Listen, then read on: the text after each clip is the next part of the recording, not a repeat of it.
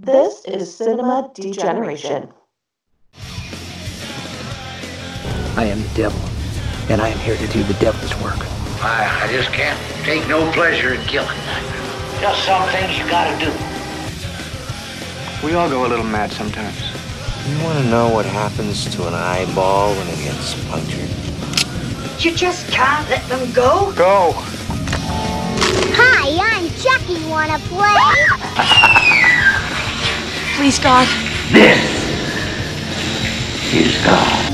The dead will walk here. I'm just gonna bash your brains. Your suffering will be legendary, even in hell. Get it back my head. It's alive! It's alive! It's alive! They all flow down here. They're coming to get you, Barbara. Boy, you're doomed.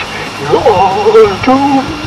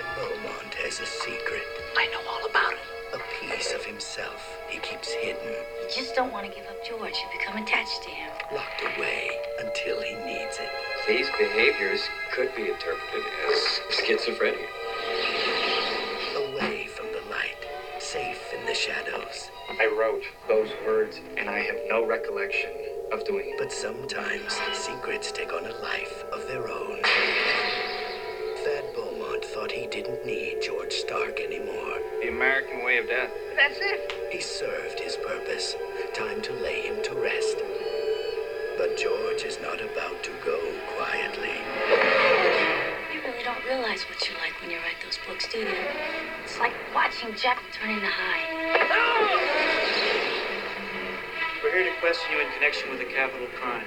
Evidence says you did it. George Stark has somehow come to life. Hello, George. I've come close to believing a ghost story. Yes, you're talking about a man who never was. He wants to take over your life. Can't you see that? Based upon a book by Stephen King, comes George A. Romero's masterful vision of a nightmare come true. Are you ready? Just waiting on you.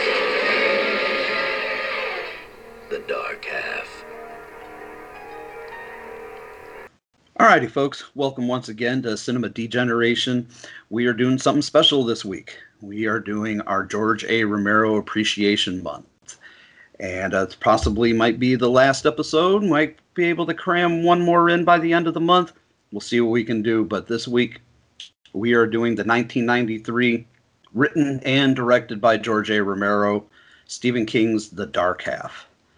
Now, this is, of course, based off the Stephen King novel, the same name, and at least in my opinion, is the most faithful adaptation of a Stephen King novel to, to screen that I've ever seen. Maybe there's one out there that I haven't seen, but I'm pretty sure I've seen them all.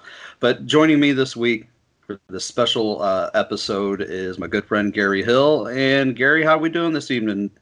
Oh, me and my my pile of goo I call my twin are doing just fine. See, you know.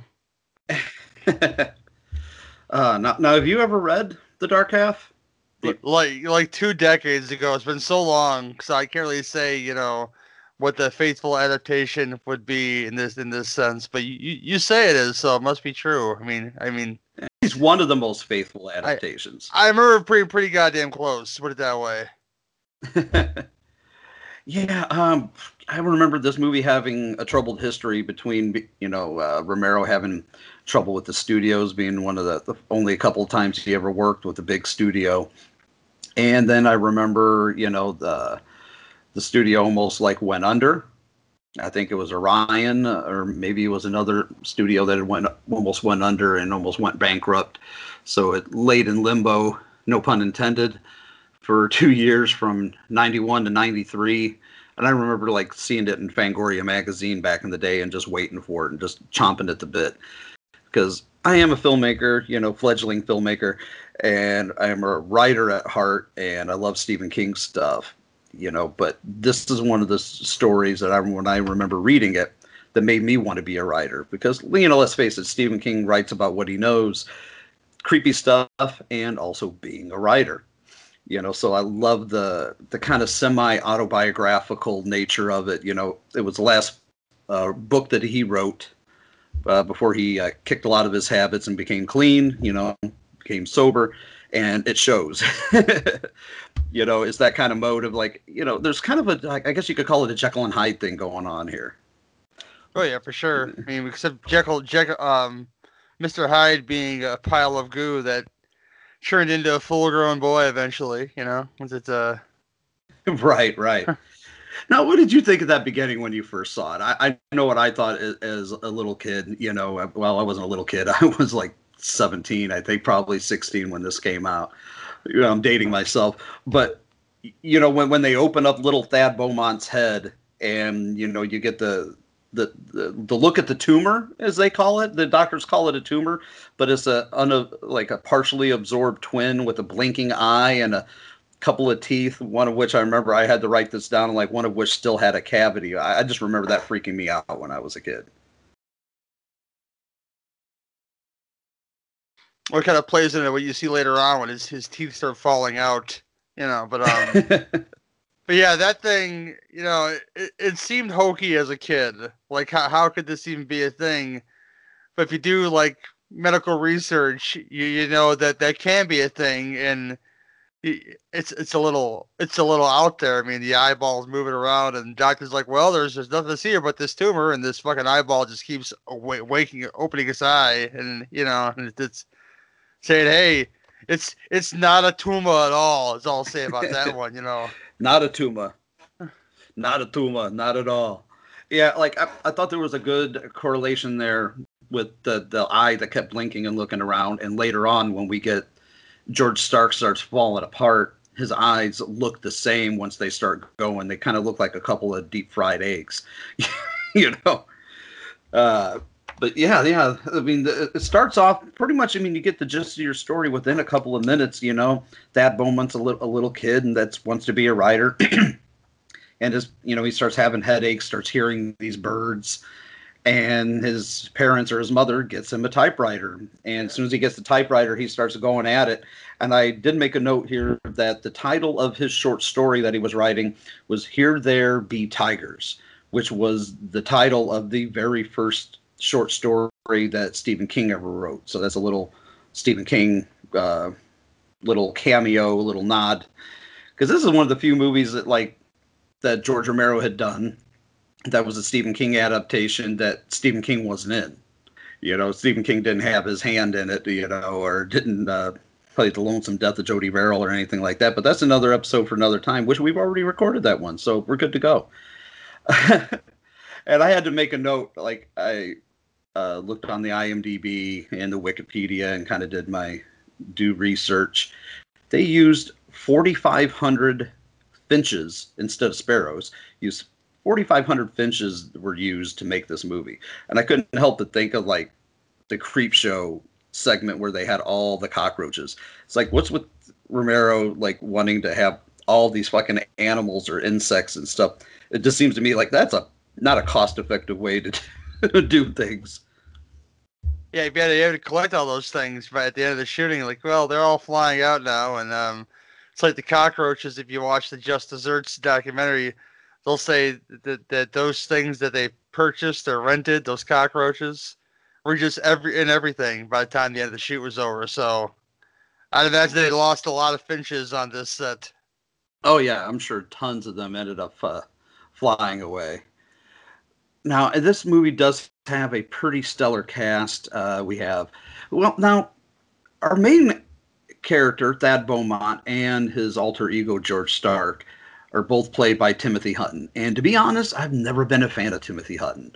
And this is the one movie that I kind of think is an exception to that rule. Uh, there's this, and then I think there's Taps that I enjoy. But um, see, not not a fan. Nah if you want to watch, want to watch a good toxic male movie that I hate hate with a, a fire of a thousand suns, watch uh, Beautiful Girls from 1993. At the, right around the same time this came out. You know where he uh he's infatuated with a 13 year old uh, Natalie Portman, which is kind of gross in that movie. And that whole movie's kind of gross. He's being a little slimy about the male uh, psyche. It's like, yeah, maybe I should better myself after watching Beautiful Girls. You know? He's like, I'm going to play a killer with a straight razor and a 45. You know, I'm just going to do that instead. Do much more. but yeah, I'm just not a fan of his, but I am a big fan of his in this film. He he really plays those two characters, Thad and George, really well, uh, and you, you know, double, d- double by John Amplas, by the way, which is a Romero staple, and I'm really curious which parts were John Amplas and which parts were T- Timothy Hutton in some of those Alexis Machine uh, scenes, George Stark scenes. Yeah, because they're pretty flawless. Mm-hmm. You know, this this scenes uh, where they're both together, where they do the kind of like the split screen, because you know a lot of times back in the day, this is before you know green screen was as advanced as it was, and CGI was as advanced as it is. You know, it the camera moves around quite a bit. It's just not like a static shot. You know, of the two of them, whereas obvious they just shot. You know, they split screened it. The camera moves around quite a bit, and it's really kind of just really interesting to watch the camera movement with the two of them together. So yeah, I would like to pick John Amplas's uh, brain at some point if uh, we ever get back to the days of going to conventions once again. That's probably one of the first questions I'll ask him. You know, not what, not anything about Day of the Dead, not about filming Martin. I would be asking about Dark Half because uh, this is my favorite, absolute favorite George Romero movie. I have massive love for his Living Dead trilogy, but yeah, Dark Half, yeah.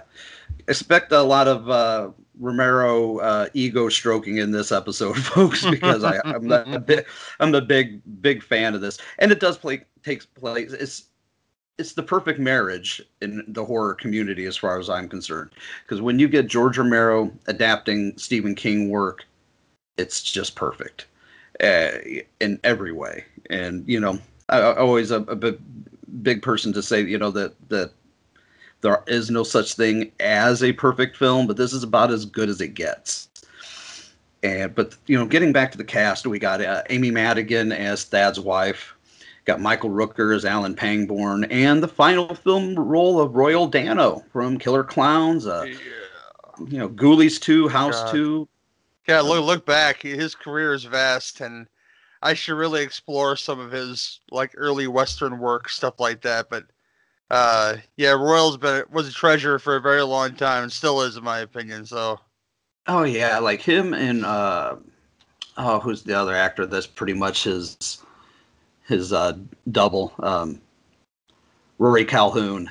Yeah. You know, the, the, the, the, the, it's it's a sacrilege that the two of them didn't star in a buddy cop film or a buddy you know western film because they were pretty much interchange well, interchangeable. Well, between between Royal Dano, Clu Gulager, and, and Rory Calhoun, I'd imagine they acted in something together at some point. Hey, I, I have to look that up, but he could go go in the Wayback Machine to look that one up. Yeah, I'm sure they did because I mean, God, he was in almost 200 films when I was looking at his, uh, you know, his IMDb, and I, I knew he was pretty prolific, but I didn't realize he did like 195 things. And this, you know, his character is Digger Holt you know it's really brief. It's you know he's not really in but what like two scenes but it's really good. And you know he just came off of doing uh twin peaks and space invaders. Once again killer clowns from outer space again. But you know i just love him and you know this movie could have benefited from a little bit more of him.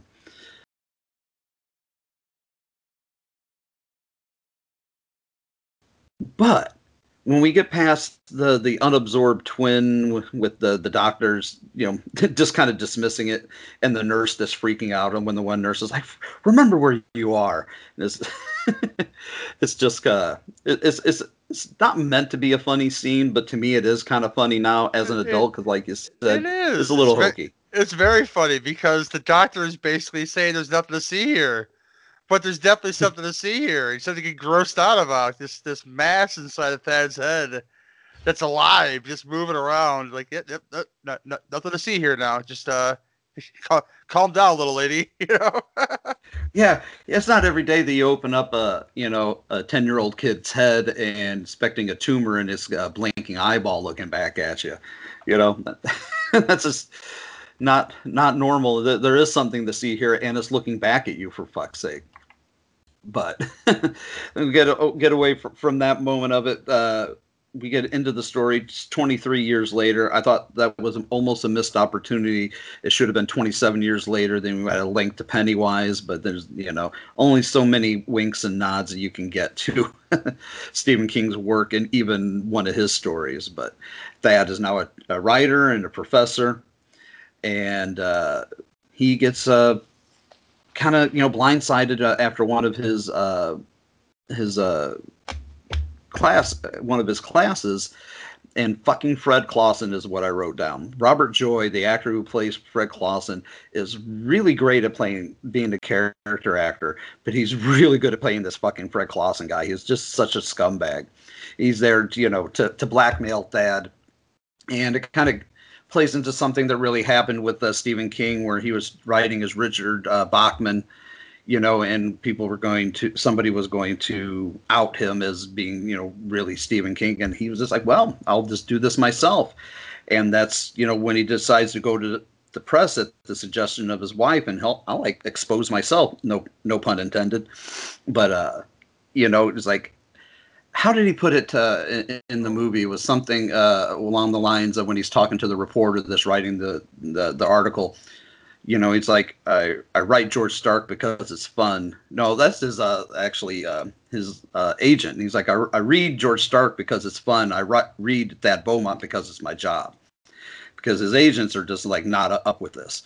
They don't think it's a good idea that he, you know, that he expose himself because you know, like, hey, we got a thousand people that can write trash, but nobody can write trash like, you know, George Stark, which is his pseudonym. And let's face it, to be quite honest, in my opinion, that is kind of a lame lame duck. You know, he's he's not not very uh, nimble. He's not. He's kind of goofy. He's a little little bit clumsy and whatnot. He is the opposite of everything that George Stark is, because George Stark, being his you know alter ego, is cool, suave, sophisticated, and he's southern. You know, and he's uh, he's a bad motherfucker, or should say a high toned son of a bitch. High toned son of a bitch. Yeah, that's right. Yeah, because he drives that beautiful 66 Olds Toronado. God, I love that car. I would give my left testicle for one of those cars because, it, you know, it, only... it is a star of this movie that that car. Oh yeah, I I literally wrote that in my notes. I'm like the real star of this movie is is two things: Michael Rooker and the 66 Olds. You know, because that car is just beautiful, black on black, beautiful. Now Robert Joy kind of makes you sad because I like him, and I like him. And at least one other thing is, uh, he played Charlie. That um, that was he had like he had like a burn on his face. Land of the Dead. Oh, he and uh, the, Land of the Dead. Yeah, number two in that movie, the sniper. You know, and I really like that character. Yeah, he, Just not this character. Yeah, that was a good role. Yeah, yeah because he usually does play kind of scumbaggy type characters. I actually just watched uh, with him where he plays one of the killers in uh, Death Wish Five, which is probably the most forgettable of the Death Wishes, but it's still Charles Bronson, so you know I'm going to watch it. But yeah, he he was the he was the serial killer with uh, bad case of dandruff in that movie, so he's you know used to playing kind of those weird type characters but yeah, I forgot. Yeah, his character uh, he he did show up in a George Romero movie yet again. But yeah, uh, the next note I have is that Homer Gamache is a weird some bitch. He is just goofy. You know, he's talking about taking pictures of uh, teddy bears and coffins while he's taking pictures of Thad at, this fake grave site where they're gonna like fake bury George Stark. And I love the like the fake gravestone and everything. And it comes back later on because you find out that you know at that fake plot is where the parents had taken the remains. They wanted them tr- the the remains that were taken out of Thad's head as a boy and treated as real, you know, a real person, real human remains, and that's where they put them. So when they buried George Stark there, they were over the plot of what was then, you know, what you know the doc kept saying was nothing to see, you know, but it was ever everything to see because it's because you know the only reason why we have a film here and I feel like if I was inclined to read anything, I would probably much rather read a book written by George Stark than Thad Beaumont myself. Yeah, oh, yeah, because, for sure. Because the, the, way his publisher talks about him, you know, the way Thad Beaumont writes, it's one thing. But when he goes into that other mode, that the George Stark mode, it's it's something totally entirely different. Because well, one thing sells because you know sleaze always sells, but Thad Beaumont cannot sell, obviously. You're right, yeah. Like he can write, but he just can't sell. And you know, I, I love the first introduction to uh, uh, George when you know Homer Gamaches is driving home in his pickup truck and he sees him hitchhiking, just kind of thumbing a ride down the road, and he pulls, uh, you know, old Homer out the wi- window of his truck and his fucking wooden leg, you know, is just hanging off the door. Yeah, you got to talk not- about this because you know there's there's not many films in which somebody gets beaten to death with a prosthetic leg, and th- this is one of those movies. Right, right. And you know, they did kind of cheat it a bit. You don't get to see it, but you get to see the aftermath. Because when Michael Rooker as Alan Pangborn, you know, the, the sheriff of Castle Rock shows up, and he's like, "You took his leg," and he's like, you- "Why'd you have to steal his goddamn leg?" Like, "Oh no!" And the, deputy's like, "It's, it's just over there." and it's like that's what he used to beat him to death with.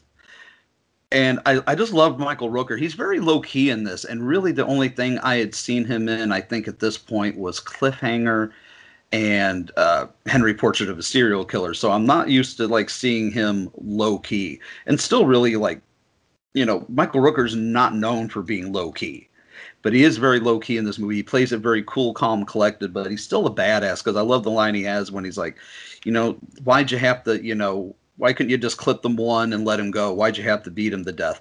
I hope I get a chance to ask you. And that was the one thing I kind of like. If there's any disappointment with this movie, and it's really on a minor level, I would have loved to seen Michael Rooker get down and dirty and just like have it out with George Stark. But if that had happened, Stark probably would have taken him out.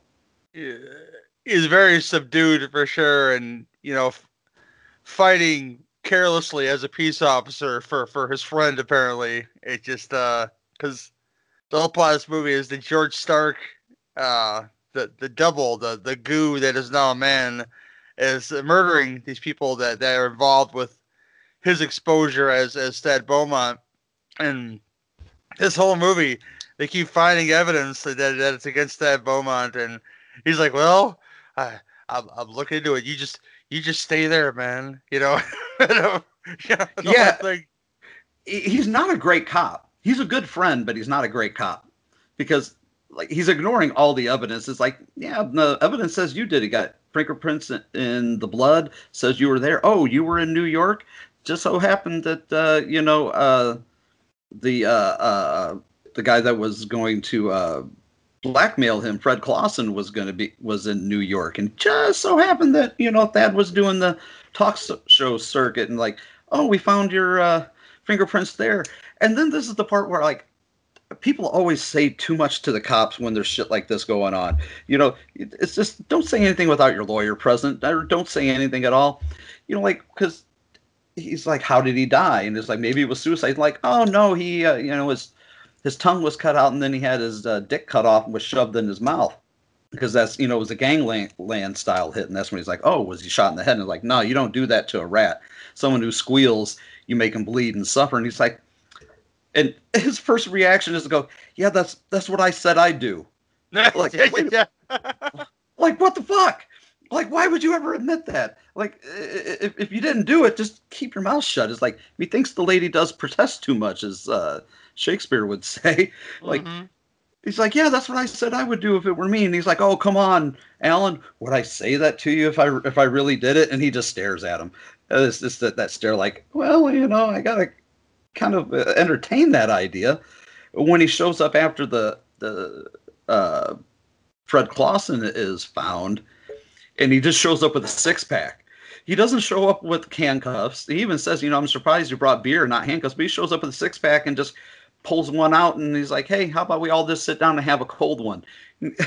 Like what cop does that? You know it, it's it's funny. It's funny now that you look back on it but it's like you know you got to appreciate movie logic Yeah, yeah, yeah, yeah. I mean, I guess you know, without him letting letting him go all these times, even with other officers in tow and officers watching the house and tapping their phone and yada yada yada, they're just uh, he's still fighting for his friend, kind of kind of stupidly, but you know, it is what it is. putting putting his yeah, he puts his life and his you know reputation and job on the line. But uh, yeah, but I did uh, make a note uh, of the using the Black Beauty pencils. I have to note that when I first read the book, and especially when I first uh, watched the movie, I searched out and found Black Beauty pencils, those good old number two black pencils to use when I started writing some of my manuscripts. Nice. So you might have might say I had a little bit of George Stark in me from the beginning, because I love uh, when Thad is talking to uh, Donaldson, the guy who's the, uh, the ponytail wielding, uh, ponytail. yeah, ponytail guy, who is also the dad in uh, um, Silver Bullet. Yeah, he, he, was the dad whose boy got torn apart. Uh, I'm gonna call him. I'm gonna call him not Terry O'Quinn because I thought that's who that was all day long. I thought who that was, but it, it wasn't him. nope, not Terry O'Quinn, not the stepfather.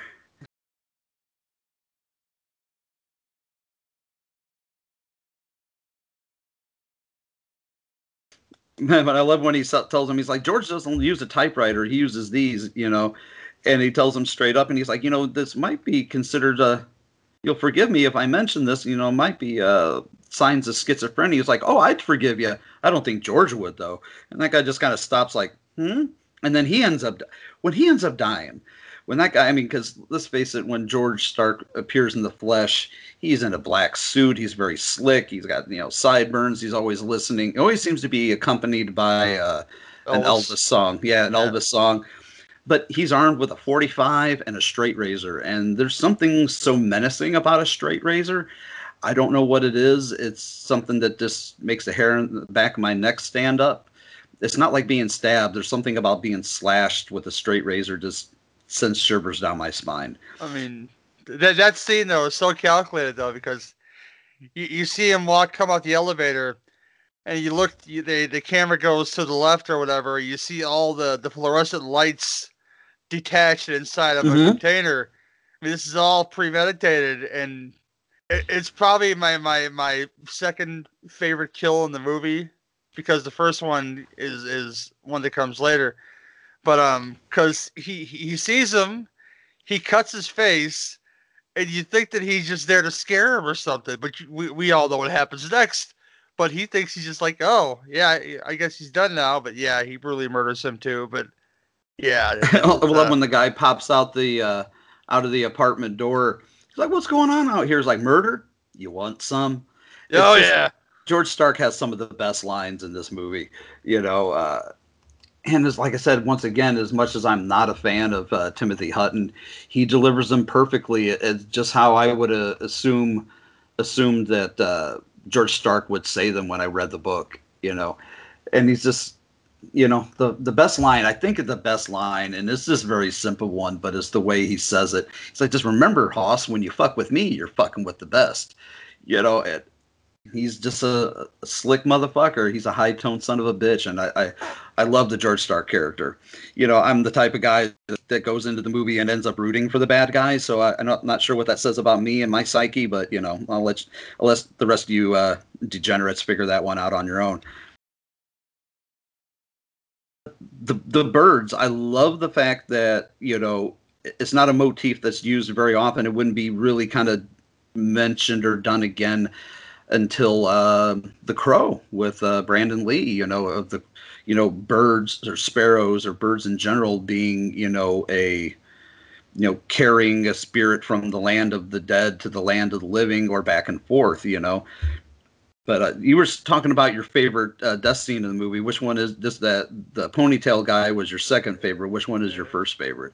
It's the one with with the publisher's wife, because that's the first time he reveals himself actually to Thad on the phone, and you know Thad's not home. He he gets the message, but the the way he tortures her is is something brutal, and I, I have to appreciate that death more than any other one for that reason because he's, you know, he's he's having so much fun doing it, you know, as as as the killer, and he's just torturing this, this poor woman to, to the point of like, yeah, just just to, to tell get sent that a message or whatever, and you know, he's not there, so it doesn't matter to him. So he cuts the phone line and just goes from there. He just keeps cutting this fucking woman, and right the- the- with that the- damn the look- straight razor. Oof. the look the look of anguish on her face is is what really sells it. I think, though.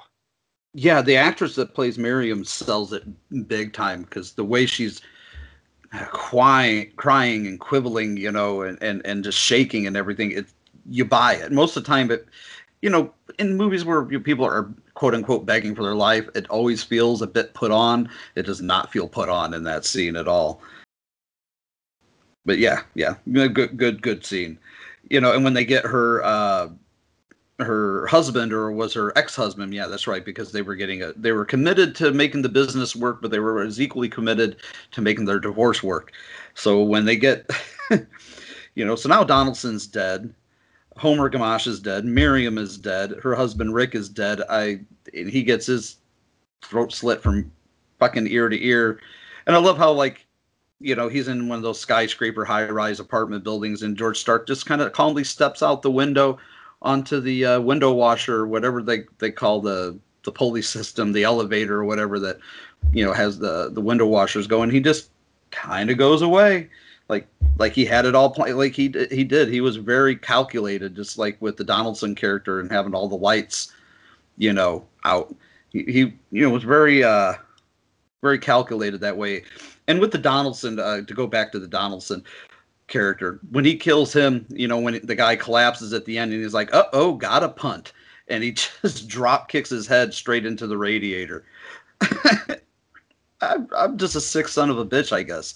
Uh, that's okay. You know, it's all You- good. You know, I, Yeah. I can't I, help. I, I, I wish I could pull off those shoes he wears in this movie. I, I can't pull off those shoes. You know.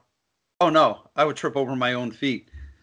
I couldn't pull that look off. I, I've been eating too much linguine, man. I, I couldn't pull that look off at all. But maybe one day. And we figured once we get out of uh, quarantine, I can shed off this like 30 pounds of quarantine weight that I fucking uh, uh, gained, you know. But you know, eh, never, still never be able to pull off those shoes. But then we get we still we get Michael uh, Michael Rooker, old Alan Pangborn, still not bringing him in. You know, he had so many opportunities just to bring Thad in. I mean, and if he had, the, I mean, I, I guess he would have gotten proved wrong because it wouldn't have stopped George Stark. If, even if they had went that way with the story, you know, uh, of Michael Rooker putting Thad in jail, George would have still kept killing people because nothing was going to stop him. Because you know, you end up finding out like you know his his um what he you know well there's the Reggie character which is a colleague of Thad's kind of breaks it down you know that Thad had created Stark with his own mind and the sparrows kind of conduct spirits from the land of the living to the land of the dead. You know and what he's trying to do is take over Thad's life. He wants to he's falling apart because he starts looking a little rough and it just kind of looks like you know a little cut on his cheek at one point but then his teeth start falling out like as you note, noted earlier know, starts pulling out teeth. His eyes start looking like a couple of fried eggs, you know, and he, he wraps his head in gauze to keep his head from falling apart because we do have that scene where Thad kind of puts himself in a dreamlike state to communicate with George. And when he's writing with the pencil and, and George writes out, or should say Thad writes out, he's like, I'm falling apart, Hoss. And he's like, you know, no, ne- no necessary cohesion or something like that and he you know basically get the idea that he wants to write another book. It's the, the only way that he can be manifested in the flesh again and stop this kind of rotting process. Because like he says he's like i'd hate for thad to catch whatever it is i got here because even george doesn't quite know. But you know i mean because like george i think knows that the only way to you know keep himself alive or at least uh, existing is to write another book but I don't think you know as even uh, Thad says later on. He's like, I don't even know if this is you know if he even believes this is going to work. But you know that's what we'll get to in the very end of this movie, which is coming up here pretty soon. But uh, you know the only thing that I think was missing in this flick was the good old fashioned Savini effects. You know, I, I actually had to look to see if the if Savini had done the effects on this because I was pretty sure that he had because the effects are pretty you know, pretty impressive. You know, they're fairly impressive with, with little blood that we get. Well, most of the blood is in the final act, but uh, you know, uh, it just surprised me that you know, as often as Romero and Savini worked together, that they didn't work together on this one because it was '91. I don't think Savini was that damn busy, so I don't know why that was.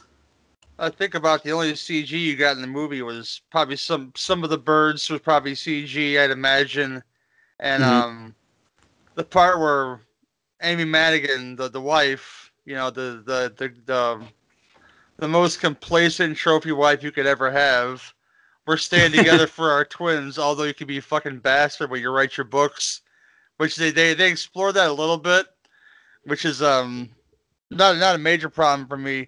It's just the the fact that this guy could go full Stark when he's in writing mode, and that she stayed with him to, to birth twins for fuck's sake is is amazing to me, because he just sounds like he could be a real piece of shit.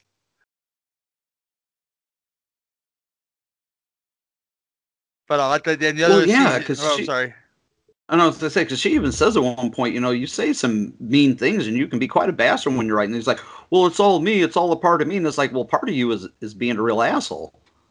Well, that's that that goes back to like the addiction thing too, because they said that he was a smoker and a drinker too. And I'd imagine when you know he was in the the the starts, because they say that George Stark only lived for for what they say six years on the tombstone.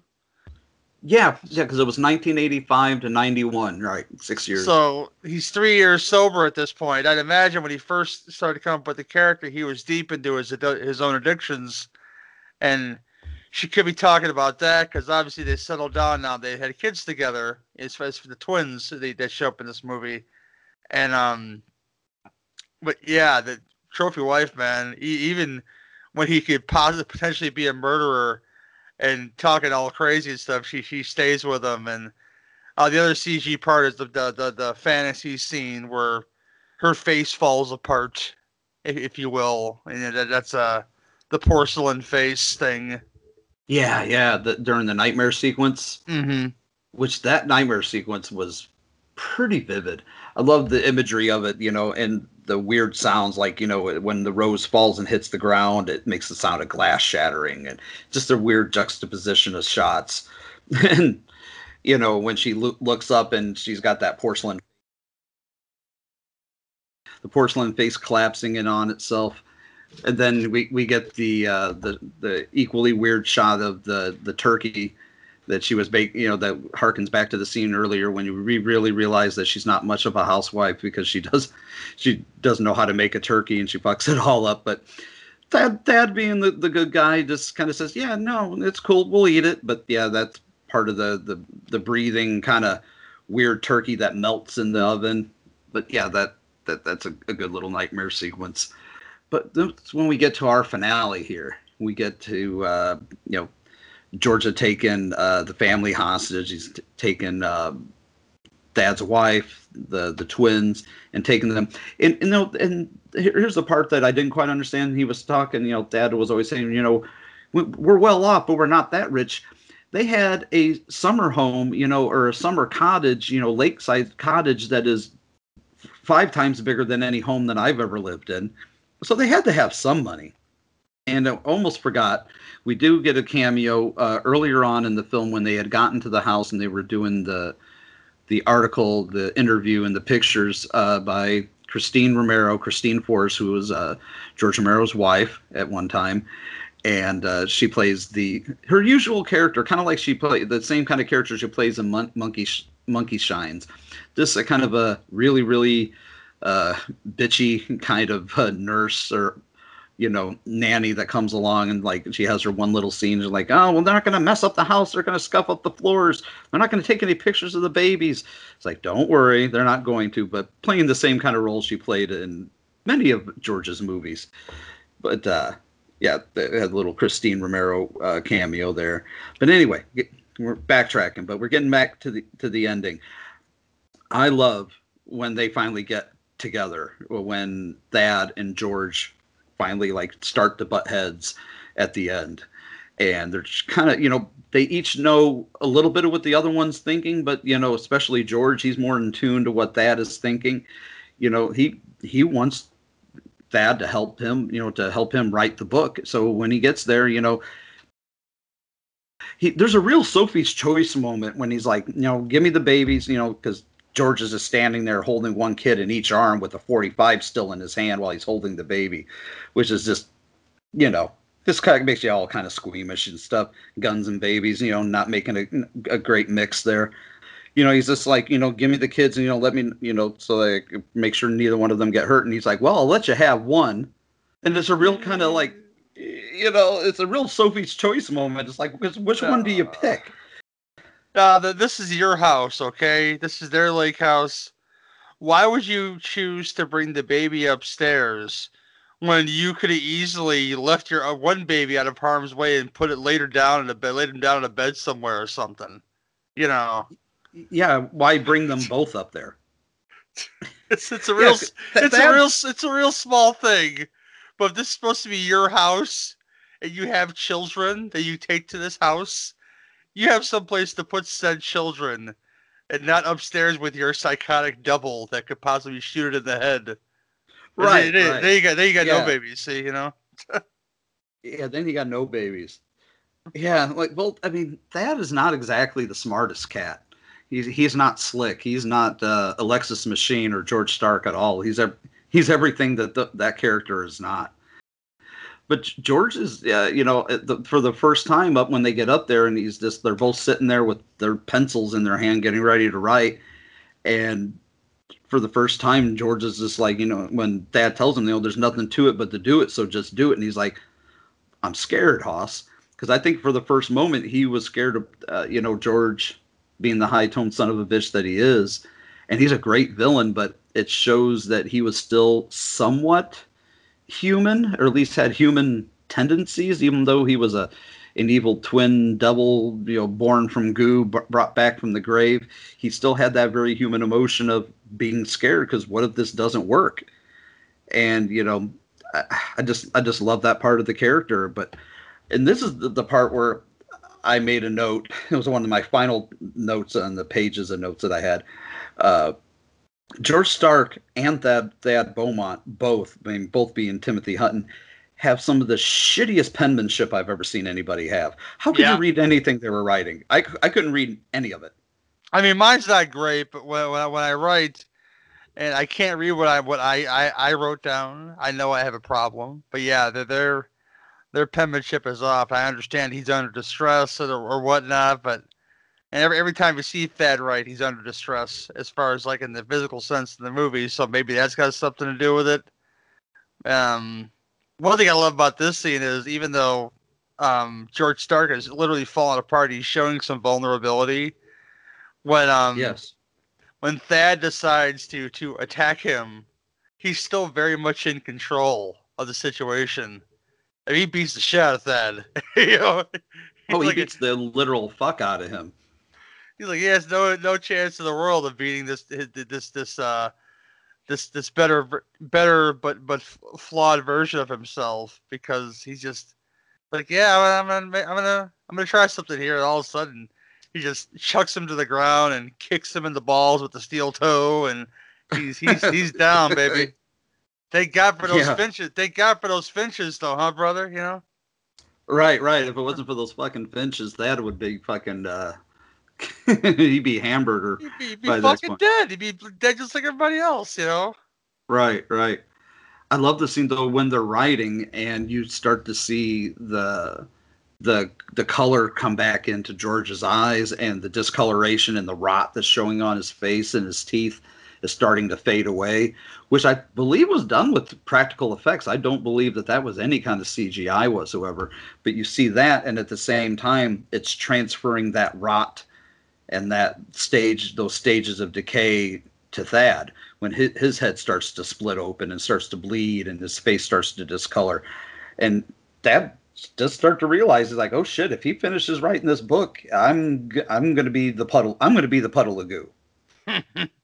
you know, which like I to, to be quite honest, I would have much rather seen that ending. It would have been much cooler of an ending to have Stark win and uh, you know, Stark take over and just kind of be one of those moments like, you know, kind of like a a slightly darker version of Freejack, you know.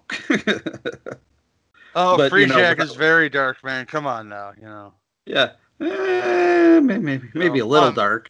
I'm making a joke here. It's not really dark at all. It's, it's kind of silly, but, you know. That's that's the kind know, that's kind of silly. That's the kind of silly that I enjoy.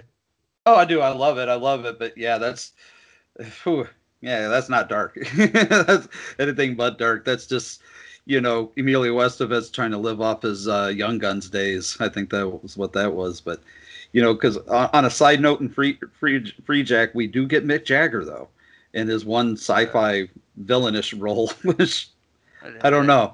I don't know. We could- yeah, Anthony Hopkins collected a paycheck. You know. right, right. That was the one of those. I will, you know, I'm I'm pulling a Michael Caine at this point. He's like, I'm doing this for, for a house payment. But uh, you know, hey, we've all we've all done jobs like that, and some of us more often than others. But yeah, like you said, thank God for the Finches because when all the Finches show up, I, I mean, thousands of them, and you know, they said they used uh, in the trivia that I found said they used 4,500. So I imagine a good, you know, 80% of what we saw were, you know, digital CGI, you know, sparrows or finches or whatever. But, you know, it still looked good. It still looks damn good. And even on my old standard definition DVD, you know, it still looks pretty damn good because that was the only way I was able to watch it. I don't have it on Blu ray and it's not really streaming anywhere. So I just broke out my old DVD because physical media library is where it's at. Because when Netflix goes down, my library is still right here to my left. Yes, it is. but the the sparrows, you know, uh, end up taking uh, picking apart uh, old George bit by bit when they burst in through the wall because. I mean, they're starting to come in through the wall. They're pecking their way through the wall, uh, through the bookcase, and everything. I mean, and then George is like knowing that the gig is up, or that the that the jig is up. He's gonna uh, he's gonna shoot the fucking twins, and he actually tries to, but you know they they kind of use a page out of uh, no pun intended once again a page out of the Misery book, and he uses the typewriter to bludgeon you know George Stark and knock the gun out of his hand. You know, much like the same way that you know uh, happened in Misery, but. If he, if it wasn't for a well placed typewriter and about 5,000 finches, you know, uh, Beaumont would be no more. You know, then Alan Pangborn shows up, you know, Michael Rooker shows up in just enough time to basically untie the wipe downstairs for them to open up the door and to see George being picked apart. You know, he's pretty much just a skeleton with a few strips of skin left on him as he's being just picked apart. What do you fuck do you think he was thinking at that point? Yeah, yeah. yeah let, let's talk about Thad's endgame in that sense, because you know when he bursts in the door, he sees these birds pecking away at what's left of George Stark, which is basically bones, and you know, and they fly away with whatever's left. If this was any other cop, what what do you think that George Stark's endgame would be? Well, you know what? He was around. He he threatened my wife and my kids. You know, but the birds just took him away. You know, they would lock his Right. ass up. Right, you know, because I was just thinking to myself, okay, in the end of the story, I forget exactly because it's been again 15, 20 years since I've read the book. I don't remember what the the end really was for Thad, uh, you know, Thad Beaumont. But what was he going to explain to, to, to the rest of the cops, to the state cops, to the FBI, to everybody else? Yeah, he might be able to explain it to Pangborn and have Pangborn believe, you know, believe what he just saw and just witnessed himself.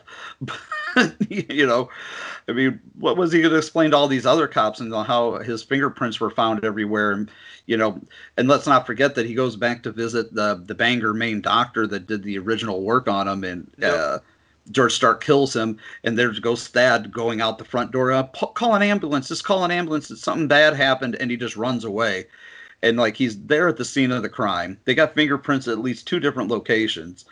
You know, He, he touched he touched the corpse. Okay. yeah. He touched the corpse. He touched the blood. He touched the curtains. He touched the sink. He touched everything. That was a note I had even made. It's just like, why do people in in movies just generally touch so much shit when they're in a crime scene? Like, Like, do yeah, they not? like, no, is- and none of these people. I got like uh seven murders that I'm being accused of. Let's just go make a CGI nightmare for myself and just to yeah, no shit. get accused of one more murder. Right, right, right. But yeah, they're like they're always so touchy touchy. They always want to touch the corpse, or much less touch the murder weapon. Oh, that always gets me when you know that you see a body and there's a knife laying there, and they pick up the knife to look at it. Like, yeah, that's a knife. It's a bloody knife left on a corpse. It probably was used. Don't fucking touch it. You know, have these people never watched Dexter or CSI or anything? See that that's where the Boondock Saints had it right. See, they sprayed that shit down with bleach, and yeah, we remember Willem Dafoe's reaction to that shit. You know. yeah. Oh, I love that movie. Oh, we, we need to do a show on that sometime. oh. But yeah, I mean that's essentially the end of our movie. You know, old George Stark gets carried away, you know, bit by bit into the night sky, and that's uh, you know the end. You know, uh, I I remember you know a few of the the uh, the reviews and whatnot felt like the ending was anticlimactic, but I thought the ending was actually very good. You know, I mean it it gives you exactly what it promises. You know, the the the sparrows are supposed to take one of them away, and you know, there's the whole debate. You know, for, through half the movie, you know, which one is it going to take? You know, and especially like in, in a Stephen King movie, you never know if it's going to be the good guy or the bad guy. You know, but in this one, you know, George Stark is carried away, and presumably Thad Beaumont is left on Earth uh, to go to jail and rot in jail for the rest of his life because, like, he's a murder suspect that all the evidence points to him. He's placed at the murder scene. He's got you know all this evidence against him, and he's going to jail. Yeah, so he, you know, he, good only, thing he's got good thing he's got Alan Wiggum on his side. That's a that's a Simpsons reference, you know. Mr. Wiggum, Chief, Chief Wiggum. Nothing to see here, you know. Uh, yeah, because like, how's he gonna explain that to anybody? It's kind of like Chris Sarandon's character at the, you know, uh, Mike Norris character at the end of uh, Child's Play. Like he's see, like see, nobody's gonna. At, at least he had his partner to corroborate that a doll was alive and trying to murder them, because he, he popped his right. head out of the vent to try to kill him. So at least he had his partner to say, "Yeah, that that that kind of happened." You know, it's a yeah, it's true. Alan's got nobody, and nobody's going to believe Mrs. Beaumont because they'll just figure she was like an accomplice. But yeah, there, you know, the the ending after the ending, the ending that we don't see is, you know, pretty much Thad's going to go to jail the rest of his life because he, you know, not only murdered, you know, a half dozen people, but he murdered cops and kidnapped children and murdered doctors and everything else. So yeah, that's the the unhappy unhappy dual ending that we never got to see. But that's I always think of that, you know, when I'm watching a movie, I'm like, okay, you know, they always got to tie everything up in a little nice, little neat little bow and a nice little package at the end. But yeah, he's going to go to jail. That that's it for him. But yeah, that you know, the, my last note is how in the hell do you explain that one to the authorities? You don't, because yeah, there's no evidence. There's a bunch of blood all over the place, which I imagine if they they tested it, it would just be Thad's. So that's what you get. So I, I know what your favorite death scene is in the movie since we've already went over that. Do you have a favorite George Stark one liner? Oh, the, the um, damn. There's there's so many good ones, and I, I had to really look this up because I watched it a couple days ago. It's hard to remember them word for word. But um, I, I, still say mine is remember when you fuck with me, you're fucking with the best. That's yeah, that's good. It's pretty. It's a pretty good one, man. You know, every you know, the way he says the words house. I love the way he says the word house all the time. It's good stuff. Yeah, but, um, house. yeah. It sounds like uh, somebody the, trying to say horse. the, the, the, the way he describes uh, the character is that he he is some kind of cracker. I think he says like, well, you know, oh. they don't all talk like that, but okay, it's fine. Yeah. Well, he even says at one point, "I give you my word, the word of a Southern man, which is not taken lightly." And it's just like, yeah, being a Southern man or what? I'm like, I don't take anybody's word, especially not when they're holding a, a, straight razor and a pistol to my kid's head. You know, I don't think I mm-hmm. could do that.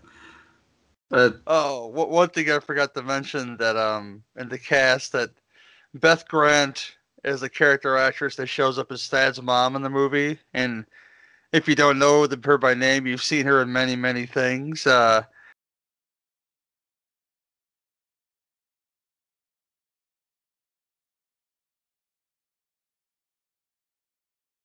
she's really doubting your your commitment to sparkle motion is all I'll say about that. If you know what that what that's from, the the giant no. giant rabbit apocalypse movie. God, I don't want to say it. it's it's Wait, Donnie wait. Dark. It's it's Donnie Darko. Okay, it's a film I don't enjoy, but I enjoy that character actress. You know, but um, you know, I had only I now I do remember her. I remember her. She's a character actress. She's been in something else that I remember seeing. Oh, she was in a No Country for Old Men. That's what I remember. She was I- uh, the girl, back- the one girl's mother in that. back to Child's Play again. She plays the teacher in Child's Play 2 that gets uh gets it with the yardstick from Chucky. You know, Oh, that's right. She is. Yeah, she is in that, isn't she? she's in a lot of things, but that's the other reason why I mentioned her because she's in tons of stuff. Yeah, I can I don't really remember that. I, oh God, I just uh, was trying to think of now. Was that Child's Play one or Child's Play two? That was Child's Play 2, I believe. Yeah, yes, part Right, two. right. Yeah. But then we, uh, the guy- the, do- the guy that plays Donaldson, uh, Kent Broadhurst, he, he is almost a sp- the spitting image of Terry O'Quinn, so I, I- could kind of see I, what you. I had to look. I was like, "Is that Terry O'Quinn?" You know, because uh, it's um, he looks a lot like um, my my, my co-host Suzanne's husband, and I want to say, "Hey, what what what when did Terry Quincy look like your husband?" But it's not Terry O'Quinn, so it's not at all. there you go. I both actors worked a ton. I looked up uh, his IMDb credits, so there's that. Yeah, I was gonna say he's been in like 30, 40 things. When he even in uh God, he was even in the uh Leon the Professional I see. I, I might have to go back and rewatch that. I didn't remember him being in that. But yeah, this movie is filled with all great character actors. And that was the one thing George uh, Romero was really good at was the casting. He casted perfectly.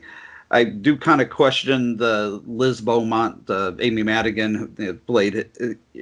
I kind of just felt like her and Timothy Hutton weren't exactly a good match, but it worked.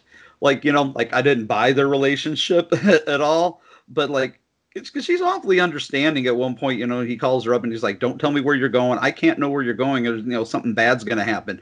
I'd be like, "Wait a minute, motherfucker! You mean you're gonna do ba- something bad to me?" Yeah, that eh, eh. yeah, it sounds like you're gonna fucking murder somebody when you make a phone call like that. You know. Right. Like, remember, I love you more than anything in life in the world, and then hangs up on her like, oh shit, like now I'm gonna have to look over my shoulder. Yeah. oh, one thing I forgot to bring up again. I keep forgetting to bring things up. You know, the whole the whole idea that these parts of him become a person. It, it really is like an evolution tale if you think about, it, because you know the the the first single cell organisms evolved into this and evolved into that. Well, you know, this pile of goo evolved into a psychopath, and I, I could appreciate. I'm not sure if that's what Stephen King was going for, but I could appreciate, uh, know, the rapid growth rate of one um, George Stark in this movie. Yeah, he he he does have a rapid growth rate. He he goes from being like it said, you know, like a an eyeball, a few fingernails, and a tooth, and a, a part of a nose and whatnot, to being a full grown bouncing baby boy in uh, in no time flat. uh, and I love how like uh, old Michael Rooker, as you said, uh, uh, you know, uh, Mr. Wiggins or uh, Police Chief Wiggins, you know, he, he even just just just uh, dismisses uh, or Royal Dano when he's saying this. Doesn't it look like somebody climbed up out of here and dug his way out? Which it did look like somebody dug their way out. It didn't look like somebody dug a hole. And he's like, no, listen, whoever dug the hole, jump back in to do the digging and put their hands here to boost themselves out. He's like, nah, I don't know about that. But if you know, once again, if he just listened to what was going on, maybe could have prevented a few more murders. But you know, if he had done that, we wouldn't have ourselves mu- much of a movie. He was he he was helping out a friend there, man. Is all I'll say. Yeah. And, and doing his job very poorly. yeah. Yeah, yeah. One of the worst cops ever. I did make a one little weird note here that uh, in the within the same year, in '93, we got Needful Things, and in Needful Things, which also takes place in Castle Rock. Uh, Ed Harris plays Alan Pangborn, Sheriff Alan Pangborn, who he in real life is married to Amy Madigan, who was in this movie. So there's kind of a little, little like uh, you know link there in, in Stephen King worlds. Like Now, not re- have you have you seen the TV cut of Needful Things? I used to have this on like a very bootleg file, but I don't have it anymore. There's um, yeah, I, I saw it once back in the day and recorded it off TV. I duped it with uh with my old VCR when it came on TV. Yeah. Well, if you got a copy, you gotta send it my way. This is unrelated to the to the show we're right now, but if you guys are ever on TNT, TNT way back in the day, we used to show Needful Things. That was almost the only place you could see it was on TNT. Yeah, and it's almost like what 20, 25 minutes longer. I think like 40 minutes longer. It's it's, it's much longer. Yeah, because there's a whole bunch of extra stuff, and there's whole extra characters in that movie. I don't remember a lot of it. I had it, like I said, I had it on VHS back in the day. It's probably somewhere in my closet in one of my many, many uh, storage uh, containers of VHS. But if I can find it, I will send it to you. Amazing. Yeah, that was great. Yeah. All right. Well, why don't we go ahead and give our final uh, thoughts and reviews on this bad boy? And uh, as you know, here being a, well, you've already been a one-time guest. Uh, guest goes first, so go ahead, give us your final thoughts on Dark Half and a rating on a scale from one to ten. Uh, you know, great, great, great action. This movie, I love, I love the whole idea of the the evil twin. Uh, you know, and literally growing from nothing in this movie, and just killing people brutally, and being so cool and coy about it. So George Stark is is what you come for. You, you stay for the Finches. Um, we said a lot already. It's it's a solid eight out of ten. There's not a whole lot wrong with this movie, except for Amy Madigan and the sheriff. But that, that's just character flaws, man. Come on now, yeah. Yeah, I'd have to to have to agree with you. You know, the the character flaws are the sheriff and the wife character, you know, Amy Madigan. But without those flaws, we would have ourselves a very short movie. You know, so without that, but it's it's a perfect ten out of ten for me. This is my this is the penultimate ultimate uh, George Romero film. You know, uh, I know a lot of people will probably think that's sacrilege to not pick uh, Night of the Living Dead or Creepshow or whatnot. Those uh, some of those movies are still perfect tens to me, but this is everything I want in a movie. This is George Romero at his best. Uh, it's got inventive special effects. It's got you know, like you said, you come for George Stark, but you stay for the the, the Sparrows and the Finches. You know, uh, George Stark is just a crazy good bad guy. He's a great villain. He's cool. He's calm. He's suave, sophisticated as a Southern gentleman. You know, and I just I love the kind of Jekyll and Hyde version of you know uh, Timothy Hutton in this, you know, and and he's really one of the shining points of this movie because for an actor that I don't love very much or don't uh, care for that much, he created one of my favorite characters, and I love George Stark. You know, but it's the perfect marriage of Romero and Stephen King. When you got those two together, not much can go wrong. Uh, you know, it, uh, it's obvious here that we love uh, George Romero. Otherwise, we wouldn't be doing a whole month dedicated to him. But yeah, this is uh, my favorite George Romero film, and you can take that one to the bank. Ten out of ten. He creates these characters that these bad guys that you that you really want to love. And he's only done this a couple of times. This and and Randall Flagg, C- Captain Trips, which is the denim version of uh of, of George Stark you kind of yeah. have to love them because of their swagger, you know, even though they're they're awful people, you know. Yeah, but they're done well, you know, and uh, I'm I'm the type of guy that you know, is, is like uh, Ray Liotta said in Goodfellas, you know, he, Jimmy was the kind of guy who rooted for the bad guys in the movies. That's me. I root for the bad guys because they're so much more interesting. you know what I mean? I mean, think about it. This movie is a perfect uh, example of that. Who's the more interesting character, George Stark or Thad Beaumont? It's George Stark. You don't come to this movie wanting to see Thad Beaumont. You come to this movie wanting to see George Stark. Yep. But that being said, I think we'll call this uh, an, an end to the evening. Uh, this has been one of my favorite shows. Uh, and I know people say that all the time. Oh, this has been one of my favorite interviews or been one of my favorite shows. But this is my favorite uh, Romero film. So getting the, to cover this was uh, one of the reasons why I started doing shows again. And so I was glad that you were able to, to come along on the trip with me, uh, Gary. And maybe you can uh, let people know where to find you and what you got going on this new. Uh, Cinebeef Podcast Two Drink Minimum Commentaries, Burning for Springwood, uh, can all be found at legionpodcast.com. Um, I mentioned a project that me and Lee may be doing. Uh, we, we, me, me and uh, Cameron will be doing with, with Lee Russell. Hasn't happened yet. Lee's Lee's schedule's been crazy, so I haven't been bothering him too much as far as like he got a lot, a lot of stuff going on at work. So short staffed, you know, the the virus will do this to certain jobs, and I'm blessed to still have my job and still be there. I guess it's a seven day a week job, so it takes a lot out of you. Yeah, the legionpodcast.com, uh, that, that show with a whole bunch of other shows that you guys might like to listen to. And uh, NOW commentaries on the, the um, I almost said Horophilia. Horophilia, it's uh, the Dark Discussions Network. Uh, check them out.